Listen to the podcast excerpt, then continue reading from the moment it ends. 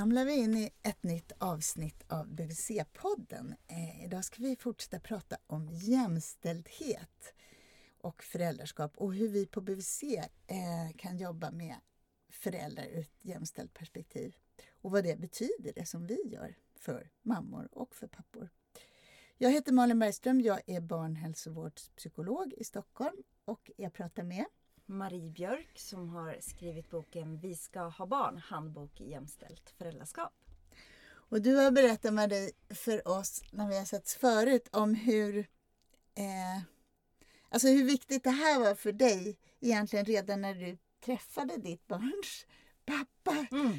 Att ni skulle ha en jämställd grund och att du lärde dig mycket på resan in i föräldraskapet och få syn på dig själv och era roller i relationen mm. och så.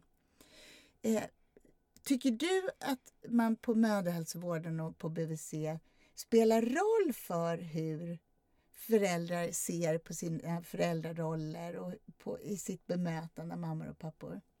Extremt stor roll skulle jag säga. Verkligen.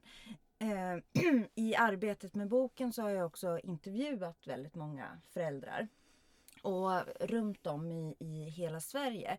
Eh, och eh, den här ambitionen att eh, som BVC faktiskt finnas där för båda föräldrar. Det ser ganska olika ut märker jag eh, på, på mottagningar hur mycket man faktiskt eh, gör det i eh, praktiken. Eh, många män som eh, berättar hur, hur de eh, känns osynliga och nästan som i vägen redan på, på barnmorskebesöken under graviditeten och sen hur det förstärks på, på BVC.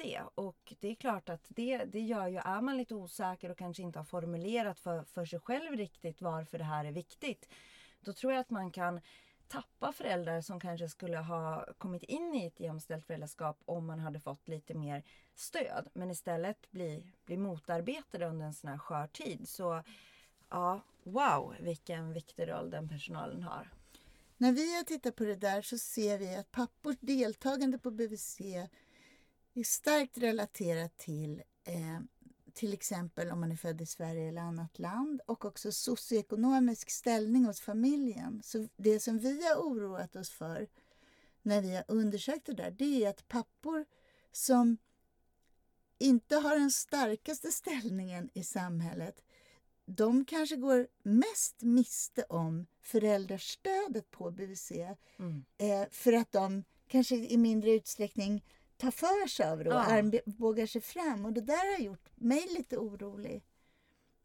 Ja, verkligen. Jag, jag tänker också på det att, att eh, vad som är ännu viktigare någonstans är också hur man når de som överhuvudtaget inte går dit. Att mm. Det känns det som att det inte finns en etablerad form för.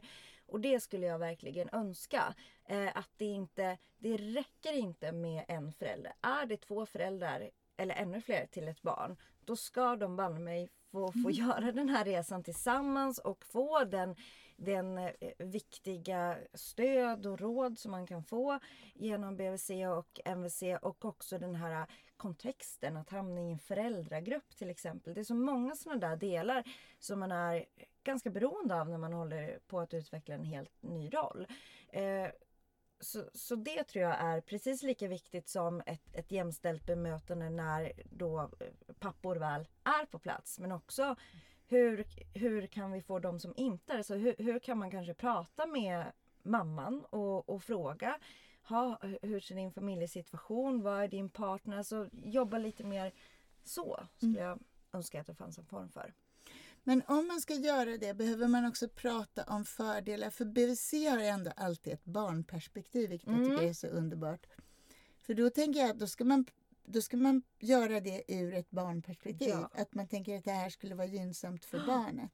Precis, och det är ju. Det är ju det som är så fantastiskt. Att eh, när det kommer till just jämställt föräldraskap, där är ju verkligen alla vinnare. Och det gör ju att jag blir helt så att det bara strålar om mig när jag pratar om det. Eh, för att eh, ehm, barnen har ju så mycket att vinna på att känna den tryggheten till båda sina föräldrar. Eh, och den tilliten och, och tänk att ha två personer eller ännu fler att, att vända sig till om, om man blir ledsen eller behöver prata med någon och inte stås inför det här eh, ganska skakiga om det bara finns en person som är liksom själva livlinan. Så det tror jag är en väldigt fin eh, ingång till varför faktiskt BVC bo, borde jobba i ännu större grad för just jämställt föräldraskap utifrån ja, just barnets perspektiv. Sen så ser ju jag eh, enorma fördelar för, för mammor och pappor och där kommer vi också in eh, faktiskt med barnets perspektiv. Det, ja, det går ju liksom hand i hand mm. för det är många mammor som eh, mår dåligt, psykiskt blir utbrända, får stressrelaterade eh, sjukdomar, sjukskrivning på grund av att de tar eh, alldeles för, för stort ansvar hemma. Att det blir som efter föräldraledigheten när de ska börja jobba så har de plötsligt som två helhets eller heltidsjobb att ta mm. ansvar för. Och det är ju något som, det pallar man inte helt enkelt. Eh, och vad händer då om, om barnets eh, liksom, trygghetsperson kraschar, vilket man ju gör när man utsätts för för hög belastning under för lång tid. Då, då blir ju barnet extremt utsatt eh, om den personen försvinner. Så, så där finns det också eh, en vikt att faktiskt se, se över det här och ser man att okej okay, det här är ett föräldrapar som lever väldigt ojämställt. Ja men ta greppet då utifrån barnets perspektiv. Det är ju faktiskt ett, ett en riskfaktor. Om man tänker att man ska ta upp det här i föräldragrupper på BVC, vad tänker du är för frågor som är viktiga att diskutera då?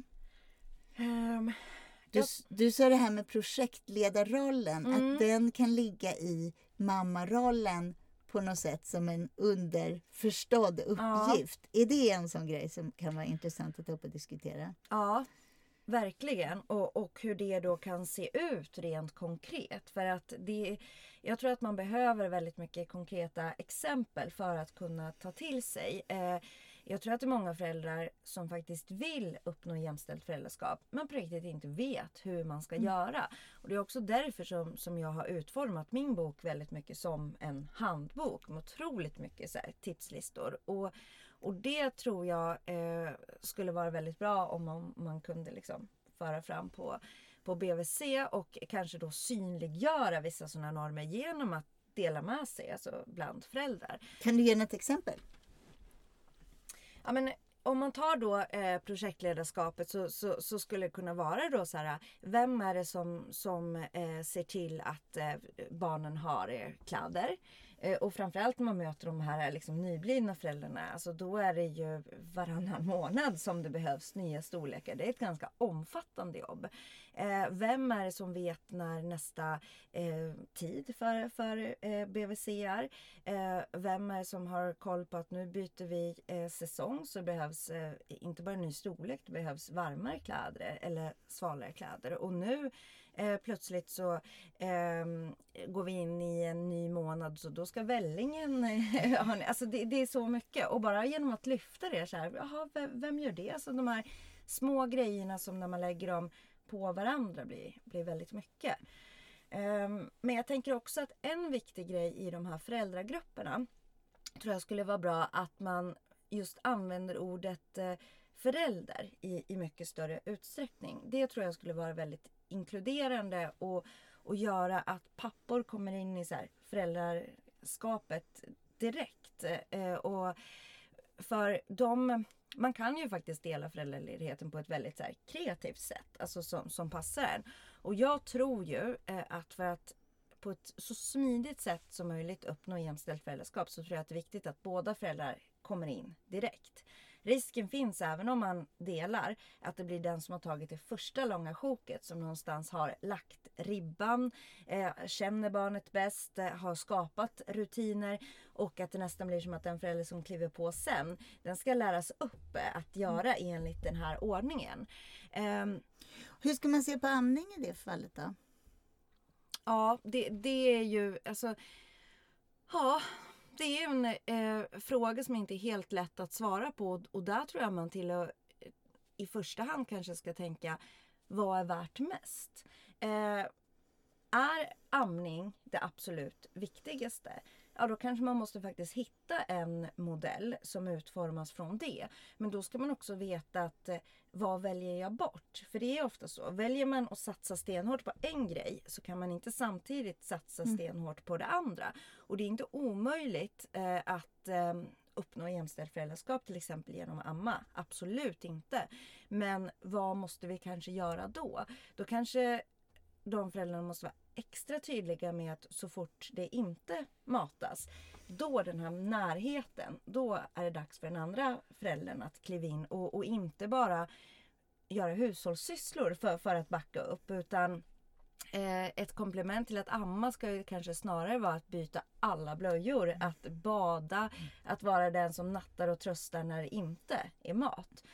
Det är ju också så att från sex månader ungefär, barn är olika, men ungefär, så börjar ju bebisar kunna förstå eh, sekvenser av händelser. Alltså mm. minnet är utvecklat tillräckligt mycket för att en bebis ska kunna förstå det, vilket gör att de gradvis börjar förstå att mammor och pappor tröstar barn på mm. olika sätt och står för olika saker. Och då börjar man ju också med annan typ av mat. Ja. Så det är en begränsad period. Jag ja. även om man ammar länge så kan man ju amma när man är, är med mm. barnet. Ja men precis. Men, men det jag tänker på eh, just med också föräldragrupper är det att de, de eh, föräldrar som har möjlighet att eh, kanske dela på föräldraledigheten från start. Alldeles oavsett hur, hur man gör med maten. Det kan ju också vara så att man jobbar hemifrån och faktiskt har Man har ju också rättighet även på en arbetsplats att gå ifrån för att amma och pumpa. Så, så det finns ju sådana möjligheter. Men då tänker jag att det är väldigt viktigt att de pappor som eh, är med från start, att de känner sig inkluderade i de här föräldragrupperna. Och föräldragrupperna kallas väldigt slentrianmässigt för mammagrupper väldigt ofta. Och då blir det lite grann ett problem. Eh, heter det mammagrupp liksom, eller mammaledighet, att det bara är det ord som används vad händer då med den som inte identifierar sig som kvinna eller mamma? Den känner sig per automatik inte lika, lika välkommen. Eh, och då kanske det blir så att de papporna väljer att nej men jag, jag vill inte gå på de här föräldragrupperna vilket är ett enormt bra forum för att eh, ja, få både liksom socialt umgänge men också verkligen få tips och, och råd. Och, en vanlig erfarenhet är ju också att det kommer någon eller ett par papper som sen dryper av därför mm. att grupperna till stor del består av mammor. Mm.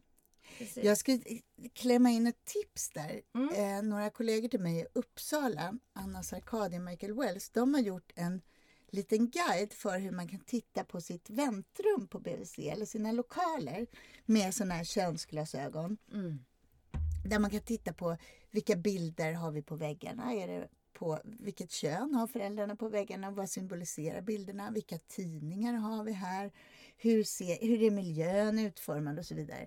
Det finns en enkel checklista som är rätt kul att gå igenom faktiskt. Man kan gå runt på en APT eller något och kolla. Vi kan länka till den i det här avsnittet så kan man göra det om man blir sugen. Ja men allt sånt där är, är så, så viktigt att det ska kännas som en som en given plats eh, helt enkelt. Och där tänker jag också att man, eh, om det är så att eh, eh, kvinnan tar första delen av föräldraledigheten, kanske eh, på grund av amning. Eh, hur kan vi då se till att den andra föräldern ändå inkluderas från start? För jag tror väldigt mycket på, på den här närvaron direkt. Eh, att, att komma in, då, då, då tror jag att man kan undvika många hinder och liksom transportsträckor. Och då tänker jag att ja, kanske har BVC möjlighet att eh, eh, utveckla sina tider. Skulle det kunna finnas eh, betydligt mer eh, bemanning tidig morgon, kanske till och med kvällstider, alltså för att man ska kunna komma dit som par och inte bara ja, 10.30 liksom en, en tisdag där det kanske inte är så lätt att komma loss för, för den som inte är föräldraledig.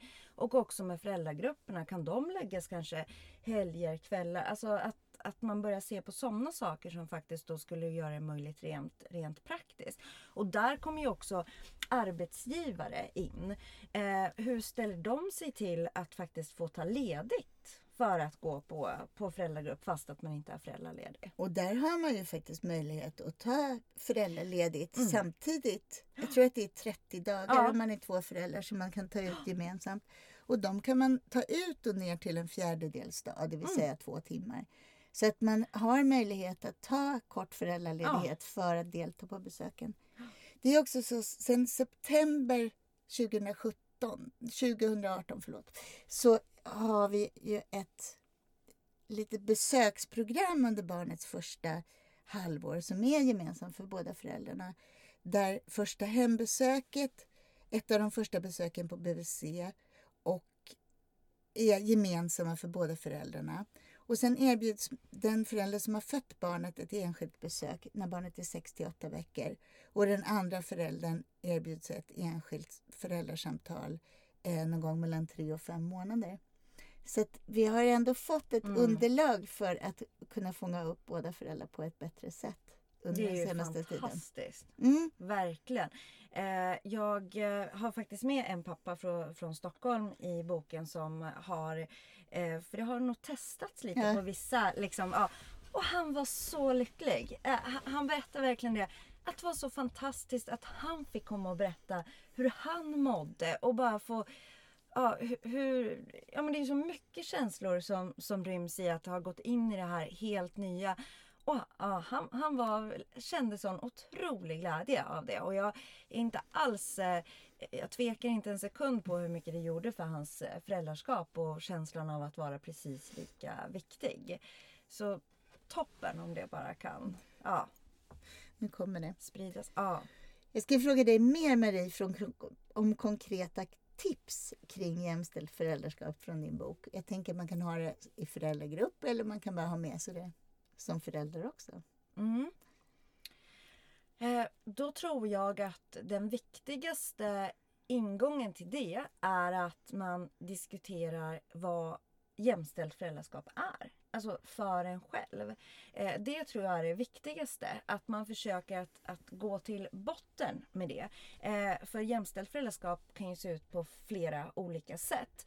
Eh, och för att alla på något sätt ska kunna känna att man har eh, möjlighet och vilja att närma sig dit så tror jag att man måste klargöra det först. Så att man inte känner att man går in i någonting som så här, jaha nu ska det vara så, så förbannat trendigt att vara så här, men jag vill inte det. Eh, så, så det första man ska göra då i sin relation är att prata om så här, vill vi uppnå ett jämställt föräldraskap? Varför vill vi det? Eh, vad skulle det ge oss? Och, och, och vad tycker du?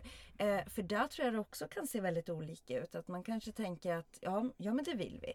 Och så har man sina föräldrar lite grann som, som förebilder eller ja, måttstock. Och så tänker man att ja, min pappa han tog ju inte ut eh, någon föräldradag alls. Så om jag som man tar ut tre månader, då är ju jag extremt jämställd mm. i relation till det. Medan kvinnan kanske känner att så här, nej, jämställdhet för mig, det är att vi delar på dagen, på minuten. Mm.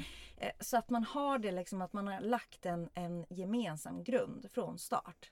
Det är det absolut första bästa tipset. Och vad kan man mer göra då, konkret?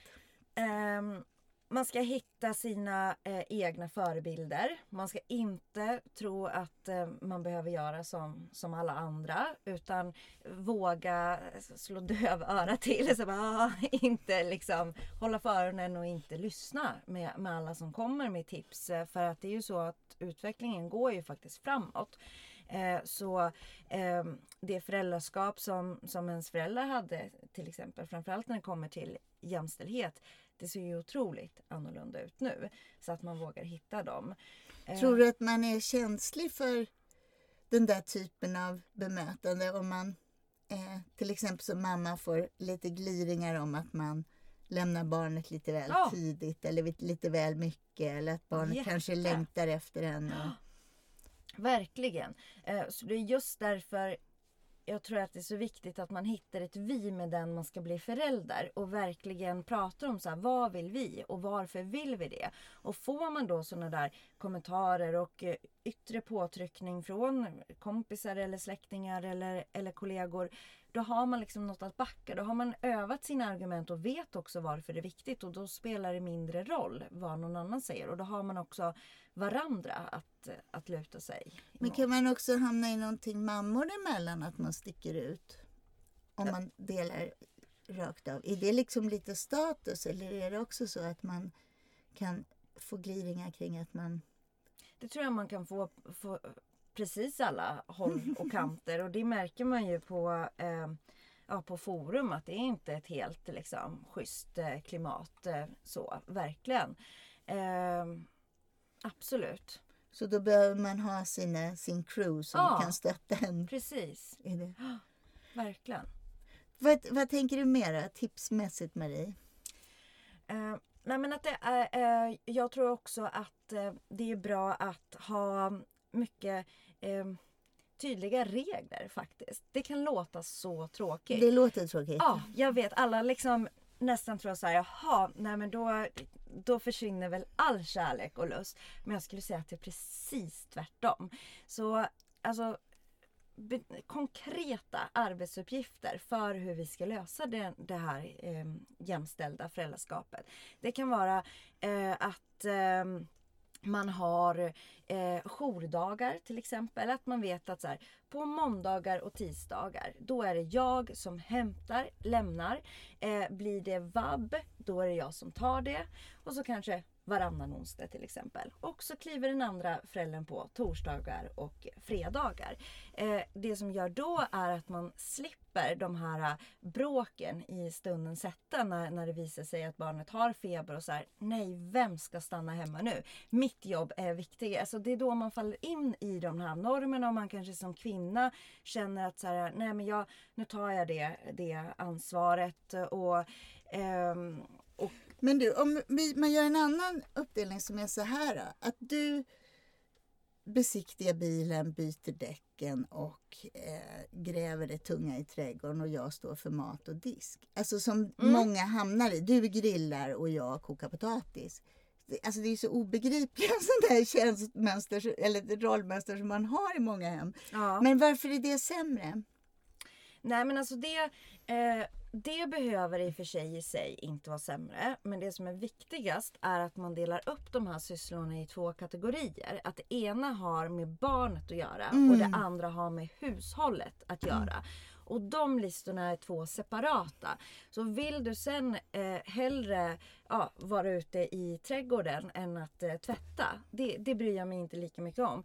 Men du kan inte likställa att klippa gräset med att eh, läsa saga för, för ditt barn. Mm. För det har ingenting med, med föräldraskapet att göra att, att du eh, vattnar blommor till exempel. Så din poäng är att det är det som handlar om, om omvårdnaden om ja. barnet. Det är det som man ska medvetandegöra. Både att... och. Men, men just att man har de här två då olika delarna eh, för sig. Så när man delar upp det, ja antingen så, så, eh, så har man olika sysslor. Men det ska fortfarande då vara ja, tar vi inom barnet att ha olika sysslor, då kanske det var, är att en förälder alltid ansvarar för badet. Eh, och den andra föräldern är den som läser saga och nattar. Då har man gjort det eh, kanske utifrån sina intressen men det är lika mycket tid med barnet. En annan familj kanske då gör den här veckan är det du som, som kör hela nattrutinen och nästa vecka är det jag. Men det är inte okej eh, utifrån ett jämställt föräldraskap att den ena föräldern lagar kvällsmaten eh, och den andra, vanligtvis mamman då kanske, eh, kör hela liksom, så nattningsritualen det, då spelar det ingen roll. Visst, du gör arbetsuppgifter men du kommer inte närmare ditt barn för att du står och hackar en lök i Aha, köket. Så det är det som är din poäng. Mm. Vad Har du ännu fler konkreta tips? Vad vill du ha? säg, säg inom... Eh... Jag tänker lite så här fallgropar kanske. Ja. Vad ska man passa sig för? Eh, jag tror att en väldigt vanlig och stor fallgrop är att inte förstå vidden av föräldraledigheten. Eh, jag hör väldigt många föräldrar säga att eh, det är så kort period. Sen ska vi ju vara föräldrar hela livet. Så vad spelar det för roll att vi gör så, så här nu? Det spelar väl inte alls någon roll. Sen går vi tillbaka till arbetet båda två och jobbar heltid och drar in eh, cashen till hushållet så då är vi jämställda. Och det kanske inte hade varit ett problem om det hade varit så. Mm. Men så blir det väldigt, väldigt sällan. Utan i de flesta fall så etablerar man en, en rutin och en norm och ett eh, procentuellt ansvar för barnet som sen fortsätter. Så den som har varit hemma kommer att bli barnets förstahandsförälder och vara den som tar ansvaret. Och då spelar det ingen roll sen om båda jobbar. Enda skillnaden då blir att den som har föräldrar har tagit föräldraledigheten plötsligt får två jobb. Mm. Ganska tunga jobb. Um, så, så det tror jag är en fälla. Och, och så om man då tar det beslutet um, och kanske verkligen, verkligen inte kan dela på föräldraledigheten eller vill. Då ska man i alla fall veta det. Att nu kommer det komma en uppförsbacke av rang. Och den måste vi attackera. Och liksom nu är det fysträning alltså för, för att ta oss an det här. Och då tror jag att man kan lyckas. Men om man tror att man bara ska falla in i ett jämställt föräldraskap eh, för att man börjar jobba heltid båda två. Då kommer man nog bli väldigt eh, besviken. Så, så att man förstår att föräldraledigheten det handlar om övning. Och den som är hemma och övar, övar, övar, den kommer bli en mästare på föräldraskap. Och den som inte är hemma och övar, den kommer att tappa väldigt mycket. I det ligger ju också, tänker jag, när man byts av som föräldralediga, att man om man, om, om man är mamma och har varit föräldraledig först, att man kan behöva komma ihåg att den andra föräldern eh, det tar ett tag innan ja. den är varm i kläderna och den där resan har man själv gjort ja. i början. Det var inte så att man var ett proffs utan man måste bli ett proffs. Liksom. Jag pratade med, med eh, en pappa om det och han uttryckte det så otroligt tydligt så han sa att det var när han gick på föräldraledighet som han blev pappa. Mm. Om man suger på det så, så det ligger väldigt mycket i det. Och extra sorgligt blir det då för de som aldrig tar föräldraledigheten. När blir de pappor? Mm. Kan jag undra då. Jag tänker på, du har skrivit om och du pratar mycket om medvetna val. Det, mm. handlar, det är som att du säger att om vi inte pratar om de här sakerna och inte funderar över dem och bollar dem med vår partner, då åker vi in i en sväng ja. som bara finns där liksom uppgrävd för oss. Så ja. att fortfarande 2018 så måste vi gräva lite nya vägar ja. om vi vill nå... Ja men absolut. Eh, det, så är det. Eh, låter man det bara bli som det blir så blir det inte ett jämställt föräldraskap. Av den enkla anledningen att samhället är inte jämställt mm. i, i stort. Så därför är det väldigt viktigt. Men också att, eh, att förstå att eh, man kan göra enklare eller svårare för sig. Eh, som jag har försökt vara otroligt eh, pedagogisk eh, i min bok och visat på att det finns olika vägar men det kommer göra det enklare eller svårare för er. Eh, sen kan det också vara så att man vill dra åt ett håll. Men då ska man i alla fall veta att okej, okay, gör vi så här så kommer det leda till det här. Vill vi inte det, nej men då kan vi hitta den här vägen framförallt just med, med matning till exempel som, som är en väldigt eh, eh, känslig fråga och där många kvinnor kanske använder amning som ett argument för att eh, ta hela föräldraledigheten. Eh, men det är ju samtidigt konstigt för det är få barn som helammas i 12 ja. månader. Det är till och med lite undernäringsrisk ja. förknippat med det. Precis. Och då ska man kanske liksom snarare börja gräva i så här, vad grundar det här sig i egentligen? Har det verkligen med besatthet för amning att göra och, och amningens alla fördelar eller är det något annat? Är det så att du inte trivs på ditt jobb och ser föräldraledigheten som en lucka att få vara borta från det? Och om du ser det på det, har, är du, tycker du att det är värt att riska eh, din eh, relation kanske och din eh, medförälder, eh, relation till barnet, ska det liksom bli lidande för att du vantrivs på ditt jobb? Red ut det ena liksom. Så. Men i det här medvetandegörandet så måste ju BVC kunna spela en roll då? Ja! Om man så. vill väcka de här ja. möjligheterna för folk. Ja, jo det tror jag. Och, och också att eh, om man ser nu utifrån ett, ett barns eh, perspektiv där ju vi utifrån olika liksom, så infallsvinklar är väldigt överens om att jämställt föräldraskap är något positivt. Då tänker jag att, eh, att BVC skulle kunna ta ett lite så här, eh, lite mer så styrande grepp. Att, att inte bara så här Ja, vill ni veta om det här så, så kan ni gå in på den här hemsidan eller söka er till den här extra kursen eller så. Eh, som att det vore ett frivilligt val. Nej, nu tänker jag att vi kan se på samhället i stort. Vad är det för samhälle vi vill bygga eh, för våra barn? Vad ser vi för framtid? Tror vi på, på jämställdhet som en grund för välbefinnande för, för människor och inte minst våra barn? Ja, men kliv in då och, och erbjud det. Och, och eh, erbjuda också till de som inte ens vill ha det utifrån barnens perspektiv. Så. Jag tänker på det att det, vi har pratat om att föräldraskap är ett startskott också för, du säger ohälsa och sjuklighet, stressrelaterad ohälsa för kvinnor och projektledarroller och så. Men det är väl också en väldig förebildsgrej för barn att se, man tänker en generation framåt, Ja, att se pappor som omsorgspersoner och Mm. mammor som leva loppan personer så gör det också någonting Ja. för barn. självklart. Eh, och de här papporna som, ehm, som tar hand om sina barn på ett lika självklart sätt som, som mammor. De kommer ju också kunna applicera det omhändertagandet på, på andra saker. Som att eh, eh, ta hand om sina föräldrar eh, på ålderns höst om vården inte räcker till. Eller kunna ta hand om sin, sin partner om den blir sjuk och man föredrar det. Att, att det finns så många ställen. Jag tror att vi kommer se fler eh, manliga förskollärare också. Det tror jag kommer gå väldigt mycket eh, hand i hand med jämställt föräldraskap. Så det finns så många positiva effekter verkligen. Jag tycker det var fina slutord Marie. Vill du klämma till med ytterligare något? Nej men jag, att det är roligt. Alltså det här är lustfyllt. Det, det tycker jag är, är fantastiskt. Alltså jag blir så genuint lycklig varje gång jag pratar om det här och känner verkligen att jag, jag delar med mig, jag ger något fint och det är roligt och det hoppas jag att alla som, som på något sätt har möjlighet att inspirera föräldrar, att de också ser som, här ger jag er verktyg till något riktigt fint och inte som att det är något påtvingat måste utan så här, varsågod, bara smaka. Varsågod. Tack Marie Björk, författare till boken Vi ska ha barn, handbok i jämställt föräldraskap. Tack. Nu rullar vi ut från den här podden.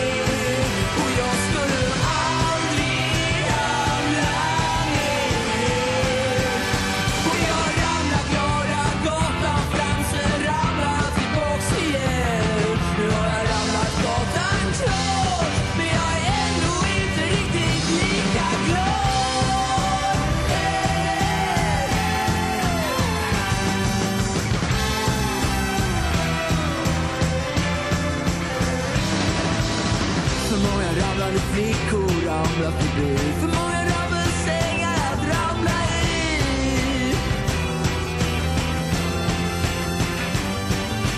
Människor ramlar runt på stan